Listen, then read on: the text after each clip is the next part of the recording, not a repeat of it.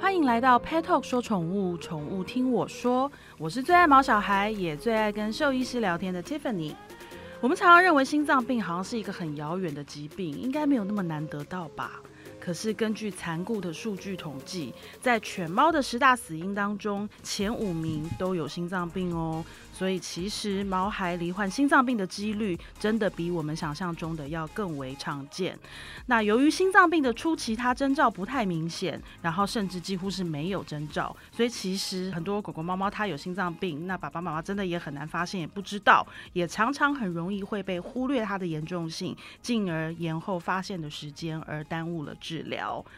那当狗狗或猫咪罹患心脏病的时候，平常我们要怎么观察它们的异常行为，来提早发现心脏病呢？今天我们就要邀请在小动物医疗这个部分深耕多年的中研动物医院杨孝博院长来跟我们聊一聊。欢迎杨院长。呃，大家好，各位听众，大家好，呃主持人好。我其实跟杨院长聊天，我很难专心，因为第一个就是我们真的认识非常多年，然后我们全家的动物全部都是在中研动物医院看诊很多年，所以其实我现在看着杨院长的脸，我满脑子浮现是我们家的手工啊，然后我们家的兔子啊，我们家的狗啊，他们到底谁现在是该做什么了？嗯 对，呃，刚才听了 Tiffany 讲了这些有关心脏的事情，嗯就在昨呃前天晚上嗯，啊、一个也蛮大的一个悲剧。那只狗看了快十年，是对，一只博美狗，好、那就快十岁了，好、然后我突然间中午的时候进来，就嗯听到咔啦咔啦咔啦咔啦，哦，喘不过来了。嗯然后我们 X 光一拍一照，心脏病末期，肺水肿。哇，什么叫做末期呢？ OK？已已心脏已经无法收缩啊，哈、然后然后整个肺部已经充满了液体，天哪，然那后光就听都是觉得人好辛苦哦。对，然后十一点半到是六点半走掉了。哦，对那当然，主人会很自责，对，好、然后我们也我们也会觉得有点 shock。难道他之前都没有征兆吗？是因为到你这么为严什重，这时候来就已经是 end stage。对，因为到这么严重，你中间多多少少也会有一些感觉吧？对，他说主任就说不会啊，还好啊。OK，我们最担心的就是听到这句话，嗯，还好吧，这个常常见啊，没有这危个机意也识还好啊，他以前都这样啊。哇，当他真的觉得不对的时候，通是常都已经很默契了。好， 就像你刚才讲的，一些些小小的、些微的异状。对或者是没有症状，对不代表他没有问题。是，对在此啊、呃提醒很多的听众们啊，呃，有因为我们身为自己临床的医师，是好，然后也会常常讲，哎，年纪大了哈，嗯，你是不是是要做一些定期检查？对？有些续主说。哦，啊，这医生被骗钱啦！讲得好好， 你要叫我做这然后医生啊，你是拢骗人啊！你要看我的钱哟。杨医师啊，你为什么要做这些？这些不需要吧？OK，嗯，好、这个也就是我们在常常推的所谓的预防医学。是，很多人我说啊，为什么我会得？为什么这个嗯麻烦哈、记得年纪大了。嗯然后很多人说啊，年纪大的就一定得这个病吗？没有，嗯，可年纪大的会得很多 病，不这是只是一定之会有这个。一，对，这只是对之一，对，或许你家的狗心脏很好，可它肾脏不好；肾脏好，可是脊椎不好。嗯，哈、反正各式各样的问题都会有。你今天我就拿我们心脏病而言，对，来，我们大家举起双手来拍手，好棒，对不对？对， 好，拍两万下。哈哈，不要，会不会断掉？OK，心脏里面就是个瓣膜，是它无时无刻在拍动。是，你想想看，它这一生要拍多少下，好累哦，它总有疲乏、疲惫、嗯， 衰败的时候，对，我们都没有想到心脏是这么辛苦的一个器官，它不可能停啊。一辈子都在动，对，而且不能有休息时间。没有。没有，对不对天？哪？嗯，所以说你想想看，他年轻的时候 OK，年纪大的时候就会造成他的一个大的问题。狗狗的心脏病跟猫的跟人的比较不一样，是狗狗的七成以上是所谓的瓣膜闭锁不全嗯的心脏疾病居多。是然后猫呢是叫做肥大性脊肌炎居是多。那猫有没有办法说？也有。那还心脏病还有还有很多种问题在。对那么我们只把比例比较大的、比较常见的讲出来。是好，像狗的话，我刚讲是瓣膜闭锁不全。什么叫瓣膜闭锁不全呢？就是我们心脏里面有左心房、右心房、右心室这样子的问题对，然后它就有所谓的瓣膜，啊，避免掉所谓的血液逆流，嗯，它会有单一的方向出去，隔间拉门呃，有点类似这样嗯子的一个意思，嗯它就会避免血液的逆流，它才会一直循环是一直流动。假如没有这个瓣膜的东西，就像我们用手挤爆一个气，一挤爆一个气球，啪，嗯什么感觉？水就乱飞了。对假如说我们捏住了个气球口，对不对？当我用力挤压，我的手放开，它是不是变成一条水柱出去，对你的手那个地方就是瓣膜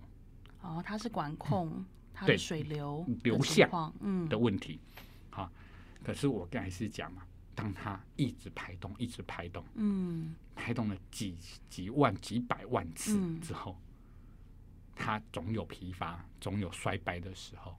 我觉得啊，像我自己，因为也身为饲主，然后刚才像像邵博医师您提到说，很多时候我们是真的就是没有发现，甚至说您刚刚讲的那个案例，说为什么都已经到末期了，你前面难难道没感觉吗？那其实我刚开始听到你这样讲的时候，我也会很 shock，我觉得对啊，都到末期了，你前面难道都没有发现什么吗？可是我发现，因为我自己也身为饲主，我发现其实我们都常常会犯一个错误，真的也是无心，当然是无心的、啊，谁会想要知道他病得很严重，没有人会忽视嘛。那但是因为有些症状，它真的举例来讲，像我的狗狗，它常常就会咳嗽，对它气管就是常常会咳嗽，咳咳咳。我讲真的，它一开始咳我很紧张，第二次咳的时候我哎呦怎么了？然后医生看，医生说没关系，就是注意不要它到一个什么程度。到后来它咳，我其实也没感觉了。是对，所以我觉得其实。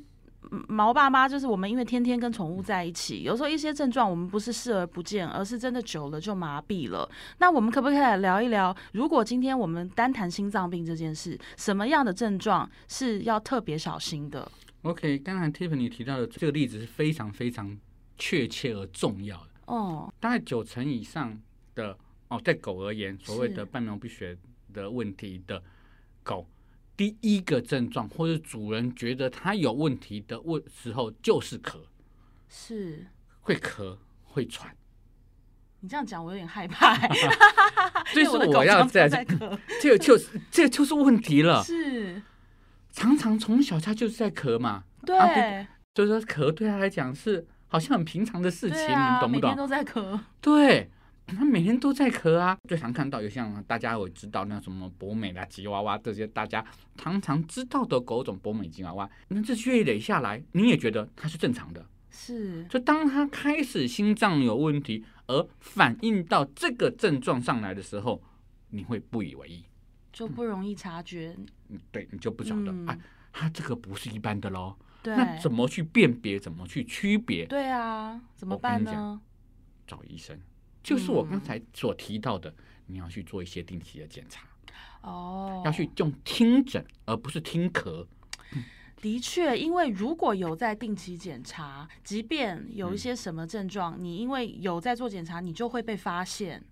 医生要用听诊器去听心脏的音。心音，我们瓣膜闭锁的嗯嗯嗯一个心音，嗯才能够知知不知道他心脏是不是出了问题。对，那再过来第二个，在心脏方面会出现的一个问题是什么？耐受力不够是，啊，这比较在中大型的狗会会比较容易出现。那、当然小型狗也会，嗯，好所以容易疲倦，对，耐受力来得快不好，来得快去得快。对，叫耐受性不够。嗯，好，它不像以前这样子几乎没有停的，是现在已经不行了，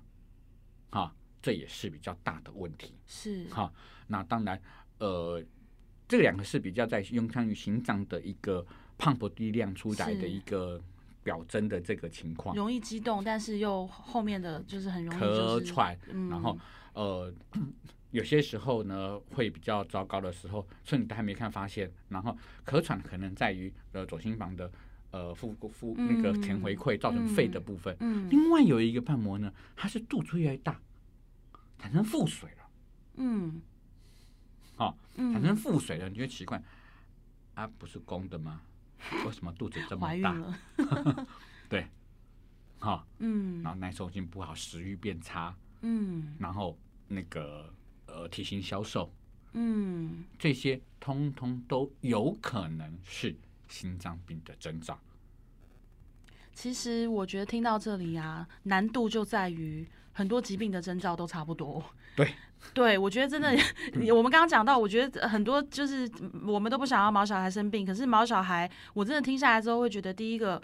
大家的症状都差不多，然后有些又常常发生，不容易判断。我真的听到这边，我会觉得 solution 只有一个，就是定期健康检查。 回到您刚刚讲的，对，你要让你的家的宠物去嗯习惯看它。对，所以像其实啊，我也呼吁，因为有很多呃保健品，然后像我们家狗狗定期都来吃保健品啊、除虫药，那都是一定要到动物医院去买的嘛。所以我其实就会刻意，譬如说每一个月到最多两个月，我去动物医院买它的药啊、它的保健品的时候，我都会特别把我狗狗带上，然后就是很开心，像寻常的去遛狗一样，然后去买东西，然后在那边给它吃点零食，很开心，留下一些好印象。对你这样子的话，才能够更比较精确一点。嗯，好、否则有很多的时候，你第一次来，你叫我，我们常常看到的就是已经很严重的是时候才会来。那夏博医师，我想请问，嗯我们刚刚讲说症状，我们几个大概归类，我们那个是流程，大概就是说，第一个很容易兴奋，然后就是很喘很喘，一兴奋它就会喘，就嗯然后会急咳嗯嗽，，然后但是耐受力又不长，可能很对快的它就会累了，这对是一个症状。对。那有没有特别好发在哪一种品种的狗猫身上呃，呢？目前在台湾，哎，台湾有出过一间国际 paper，台湾的马尔济斯，是。好、大概是排名哦，很前对面。我们那个 Pet Talk 好多好多马尔对济马尔济斯来斯咨询心脏病的事情。，对，然后约克夏、哦，博美、吉娃娃哦、都小型型狗比较哎居多。对，为什么呢？因为他们心跳比较快。你我哦像什么？我刚才不是解释过哦拍多少下？哦，啊，比例来又小讲又嘛，急这样，对它它它的拍的次数会比是嗯较多，是，然后再加上呃，另外有一个问题，呃，这些小型狗的气管相对起来不好嗯啊。那当你过气量不够的时候，嗯那我是不是要靠心脏的一个多工多嗯多去做工作，嗯，把身体需要的氧气给循环上去？哦，那猫咪呢？哦，猫咪就是一个非常大的问题啊嗯，，它有分成呃先天型的是，哈、先天型的肥大性心肌炎，以对及比较后面的限制型的一个心肌疾病对，哈、那个猫咪就更难发现。我觉得猫咪什么都不容易发现， 对，所以说人家说九命怪猫，可是相对起来，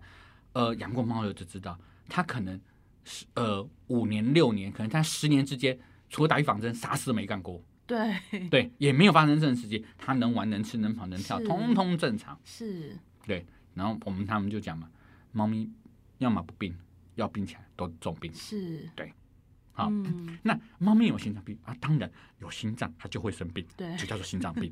好，只是成因会比较不一样。是，好，然后发现会更难啊，因为它没什么的症状，对，它不像狗会比较会喘，可以咳，猫咪比较不会。所以其实猫咪真的很容易的是带到动物医院的时候都已经很晚期，对，然后通常的话，呃，现在还比较好一些嗯是，哈、现在有一种血液的检查叫 ProBNP，是，哈、它已经列列入哈、这些老猫的必要的，哈、必要的检查项目之一。嗯，那、当你发现 ProBNP 是有异常的时候，马上就要做下一步的超心脏超音波、照 X 光片，嗯，好、然后确定它的问题，然后给予适当的药物给予，嗯，好、去延迟它的寿命。嗯，我觉得动物的器官真的是都很奥妙，很、嗯我们讲牵一发动全身。是对，所以心脏的问题我真的是不能小觑，因为第一个心脏本来就是维持生命的重要器官，第一重要的器官。那我觉得它呃真的难度是难在我们刚刚前面已经先讲到它的征兆不容易发现，然后跟猫咪跟狗狗不会讲话嘛，不会说妈，我觉得我最近有点心跳怪怪的，我有点心率不整，还是我最近心跳有点快，所以我觉得这难度真的很高哎、莫怪对于说。我们常说听到心脏病闻之色变，因为像我自己也常常会安慰很多事主，很多事主会来跟我们讨论嘛，说哦他们跟看诊经验啊等等，我都会大部分都是安慰性质的，都会说很进步啊，你就是好好的治疗。其实很多疾病我们觉得很很严重、很复杂，不是太难的事。可是心脏病，我觉得这真的是。难度高哎、那我想请问，呃，很多疾病它是有办法预防的，譬是如说肾脏啊，或者是一些消化器官的疾病、糖尿病等等，它来自于营养管理嘛。然后当然我们排除掉一些先天因素，或者是从找来的资料里面也可以看到哦，有一个叫做 Focal Balance 的专利成分，它其实是包含高稳定藻核素，还有小分子核藻糖胶两个成分。那它的原理是说，这个配方可以帮助提高抗氧化能力，并且让心脏补充到所需的营养素。我想请问医师，这样的成分对于毛孩的心脏保健是有帮助的吗？台湾四面环海，什么最多对？海洋藻类最多。是，好，那对于这件的研发，在台湾也有相当大的进步，在世界级的部分。是，那这些的成分其实对调节生理这一部分是可以嗯会有帮助的。大家呃，给它扩大来去看，是。然后再加上台湾是原产地，所以其实，与其要讲说它针对哪一个器官有什么特别的作用，应该来说应该是讲说它。呃，全面性的，当你的去身体增机加能是被提升的，是的你自己本身你的器官相对的会更强壮，它是这个意思吗？是的，。哈、哦，好，也就是说，你你今天你是个心脏病。是啊，哪怕说我们等一下会提到一个所谓的新生症候群，我是个肾肾脏病，嗯，我是一个癌症病患，是那我的身体是不是降低了？免疫力是不是降低了？对身体的机能就是我需要工做工啊这些东是西能力是不是变差了？是，对，那我要维持住你基本的能力，甚至要提升上去。对，对，好，那这方面的话就做一个很好的辅助的作用。这些保养品的部分，是好，我是觉得你可以加减的添加。OK，那你说在保养啊，什么东西？嗯因为很多很多续主会紧张，那我们去做检查，对，哈，就像刚才 Tiffany 这样，我觉得心脏有问题。那我们常常在检查的时候，好会做一些心脏超音波，心脏超音波又分成 A、B、B one、B two、B 三、C 对，。好，然后通常我们有那个心脏病的 Bible，假如是说你到了 B 啊 stage B two 的时候，你就可能要吃心脏平衡 b e n d 啊，这是动这这这样的动，到 C 叫做 damage，然后然后你到到 D 可能 sudden death 这样子。对， OK，那假如我现在说 A 呢？假如我现在只是 A 呢？嗯我还需要用药了吗？嗯好像还没有，还没有需要。嗯，这时候通常我们都会去给一些辅助的保健品。是我说，那你已经知道所谓的你在 A 已经到有有点症状了，对可是还没有真的需要到用药的时候，我说增加它的能量，对增加它的机能，对，这时候我们就可以选择用保健品的因为你部知道分进去。其实杨医师，像我身为一个饲主，我嗯真心的，就是发自内心的觉得保健品是饲主的希望，因为我讲真的，我们我们不是医师，我们没有专业的知识。那你说我有一些症状，真的看在我们眼里，我们无心忽视，但是就是看不出来他怎么了。然后那稍微在你说忙碌一点的饲主，有时候可能他一整天不在家去上班，他真正跟他的小朋友相处的时间是很短的，可能他的狗已经在家咳了一整天了，但因为他不在家，他不知道。对对，所以我会觉得，像我个人也是，我必须说，我已经算是非常经常跟我的狗在一起，因为我去公司都会带着它上班，但是我总是会有看不到的地方，尤其是像它呃气管。大家都说它有点气管塌陷，然后跟这个品种就是容易有这样的问题。我其实会觉得保健品真心的是自主的希望，因为在生活上，我必须讲到一个很现实的，就是其实还是毛小孩在配合我们的生活步调，我我们不太会去配合它，它是跟着我们的生活习惯在走。是，对，所以甚至于是饮食，对，所以你说饮食方面，然后跟我们我们都会知道说，其实你让他健健康康的，你让他正常吃、正常喝，有什么运动，那他他理论上，除非他有些什么先天疾病或是突发性的状况，否则理论上他就是一个健康健康的的的动物。但问题是。我们它人类会自己老有，对，他会老，然后跟我们不容易观察到这一点。对，对，啊所以我当像尤其他的内在器官，当他你嗯看老不化到在退化，他可能今天跟明天跟下个月是完全天壤之别的状况。那为什么我我说保健品让我们有希望？因为你你只能在心理上会觉得说，哦，有吃有保佑，然后或者是说我知道说哦什么成分对什么好，那我如果担心说它有哪里的隐忧，那我就是嗯用预防性。的一个概念，去让它在平常尽量吃到这些营养素，可能会好一些。那邵博医师，你觉得这样子观念如何？ OK，嗯，我觉得还不错哈。哦，那么我常常会去讲这样子的说法。 好、我医院哎，这个保健品可以吃一嗯下。那是哎，是你不是开药？OK，我我我常常在讲保健品跟药的差别。对，因为我们也好多饲主跟我们说，他又没病，他为什么要吃保健品？对对对，我说我常哦常讲说， 可是、嗯这种还好。我担心的是，尤其医生是最担心的是，他把保健品当做药，哦，他以为那我也是不保行健啊，对啊，两对个就是不同的对嘛。哈。那 我常常会去解释这样子的一个差别。是，呃，我说对这个好不好，对这个疾病啊，什么东西有没有帮助？对通常我会讲会不会有帮助？我说这个保健品一定有嗯，啊，我毛起来吃，可呃是嗯比例的问题，是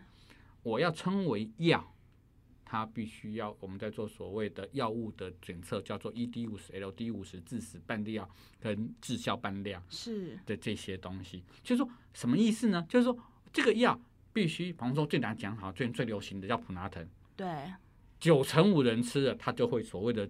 退烧、止痛，嗯，它叫做药。嗯嗯，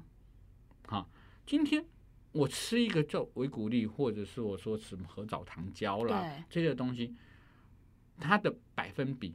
绝对，你不要去期望一百个人吃，一百个人都嗯安朗东美西嗯，不是保健品，不是这种观念。嗯，可是保健品吃下去有没有好的？一定有，否则这个东西不用卖，嗯，对不对？嗯，那我的建议是，赶快去吃着，维持住。嗯那它又分成有致效性的跟没有致效性的成分。是，好，那我们只我们所以说你看到很多的都是一些复方的部分。嗯，那么我们就希望它的致效性能够怎么样？没有的话，至少它是营养的补给，是是维持住它应该需要的部分。就回到我们前面讲的，你的机身体的机能是好的，对你的器官状况自然也会比较好一些。是的，好、嗯，所以说我最在于所谓的保健品到底要不要给，我是觉得，在我个人而言是，我会给的，是我会给的。是，呃，他们常常在讲一句话嘛，我是觉得，呃，不见得不好，就是五加五波比，波加嘛，嗯嗯嗯我一定比五代机，是就是你不要把它当做，可是药就一定要吃，是，哈，医生开的处方药，那是治疗或对控制用的，对你不吃，它一定会往下掉。对好，那有吃这些保健品，哎，很好，对，吃有帮助，恭喜你是哈，对不对？对甚至于是说它可以降低用药的程度啦，什么的，就药我说不能停，可是至少我可能不用那么弄。好，你知道是药都有一个剂量的高低，是好，类似像这样子的一个辅助的作用。好，嗯保健品可以达到嗯这样这样子的一个嗯目的。嗯好，我就觉得有吃，当然总比没吃好。是好，那当你在选择这些保健品的部分的话，当然会有很多的品牌啦，什么对东西，那根据你身体的不一样的需求而去选择你能够达到的是部分。但一旦到了疾病的程度，就真的还是要乖乖的听兽医师话，然后把药吃好吃满。对，因为我们也遇到很多很多饲主是说他吃了药没有用，然后跑去找医师，然后医师说：“那我开给你的药都吃完了吗？”没有啊，我吃了第一天。对啊就觉得没 效。对，然后吃了第一天，看他没有好转，我后面就没有再让他继续吃了。嗯对，这种故事其实我们也听过很多很多，所以其实我帮大家总结一下，就是我们这一集哦。讲到说，我们主题是心脏嘛，我们先讲到说，心脏是一个很辛苦、很累的器官，因为所有的器官里面，真的就是最不能休息，然后终其一生都在忙碌，都就是它。对，那当然，因为它的呃结构很精密，然后它有任何的症状又看起来很普通、很很平常，例如说咳嗽啊、喘啊这种，其实尤其在狗狗身上很容易发生，而在猫咪身上是猫咪基本上什么都看不出来，就是它的因为日常生活习惯差别都不会大，在它有病没病的时候都一样，所以你不容易比较，所以那相对对饲主而言就很容易的忽略跟不容易察觉。那这时候我们的 solution 真的就是仰赖定期的健康检查，因为毕竟我们的肉眼、我们的感觉、我们的呃触摸，我们没有办法知道它里面发生什么事。真的唯有到动物医院做专业的检查，有医师评估，你才有可能知道你的小朋友他现在身体状况到底如何。那当然，呃，我们刚才也讲到一个重点，就是疾病一旦发生，唯有一条路就是治疗，然后呃依照医师的处方去用药或者去做一些调整改变。但是在平常的日常生活里，你还是有一些事情可以做的哦，譬如说，当然好好的照顾、正确的饮食、良好的生活习惯，这些都是基本咖。那当然，如果像你是跟我一样，我比较担心多一点，然后跟呃我的狗狗，因为它常常会换饲料啊，或者是它会吃吃呃，有时候吃鲜食，有的时候吃呃饲料不同品牌，然后。我也不能确保它到底就是说真的，它均不均衡，它好不好，我也只能凭感觉。那我会以我自己个人是还蛮依赖保健品的啦，因为像我养的狗狗是比熊，比熊也是属于就是兽医师的好朋友之一，传说中的 就是很容易有一些先天性的问异位性皮题。肤炎，不要再跟我讲了，什么气管塌陷、关节，我已经就是过去的一年半被恐吓，然后跟在那个比熊家族的那种社团里，我已经被惊吓到，